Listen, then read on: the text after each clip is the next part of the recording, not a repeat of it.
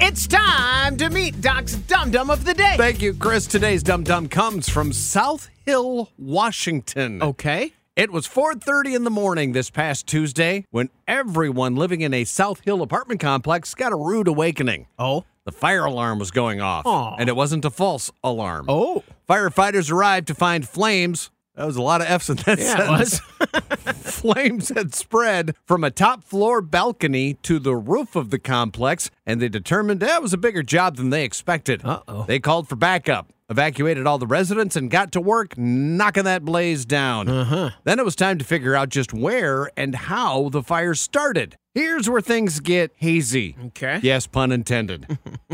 They traced it back to that balcony. The person who lived in that particular apartment told them the story. They had been doing laundry Okay. at 4:30 in the morning? Eh. okay.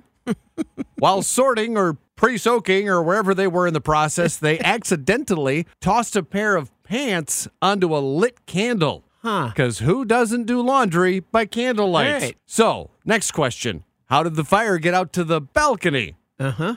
Funny story. the resident had thrown the clothing out on their balcony once they had extinguished the flames. Sure. But did you really? I guess not. No. they were still burning, and that's how the chair they landed on caught fire. Then the balcony, then the roof, then the evacuation. Luckily, there were no injuries, but quite a few apartments suffered smoke and water damage. And if you think the story of the fire's origin sounds a little fishy, you're not the only one. Uh. Oh. Well, you know what they say Huh. liar, liar, Oh, sure.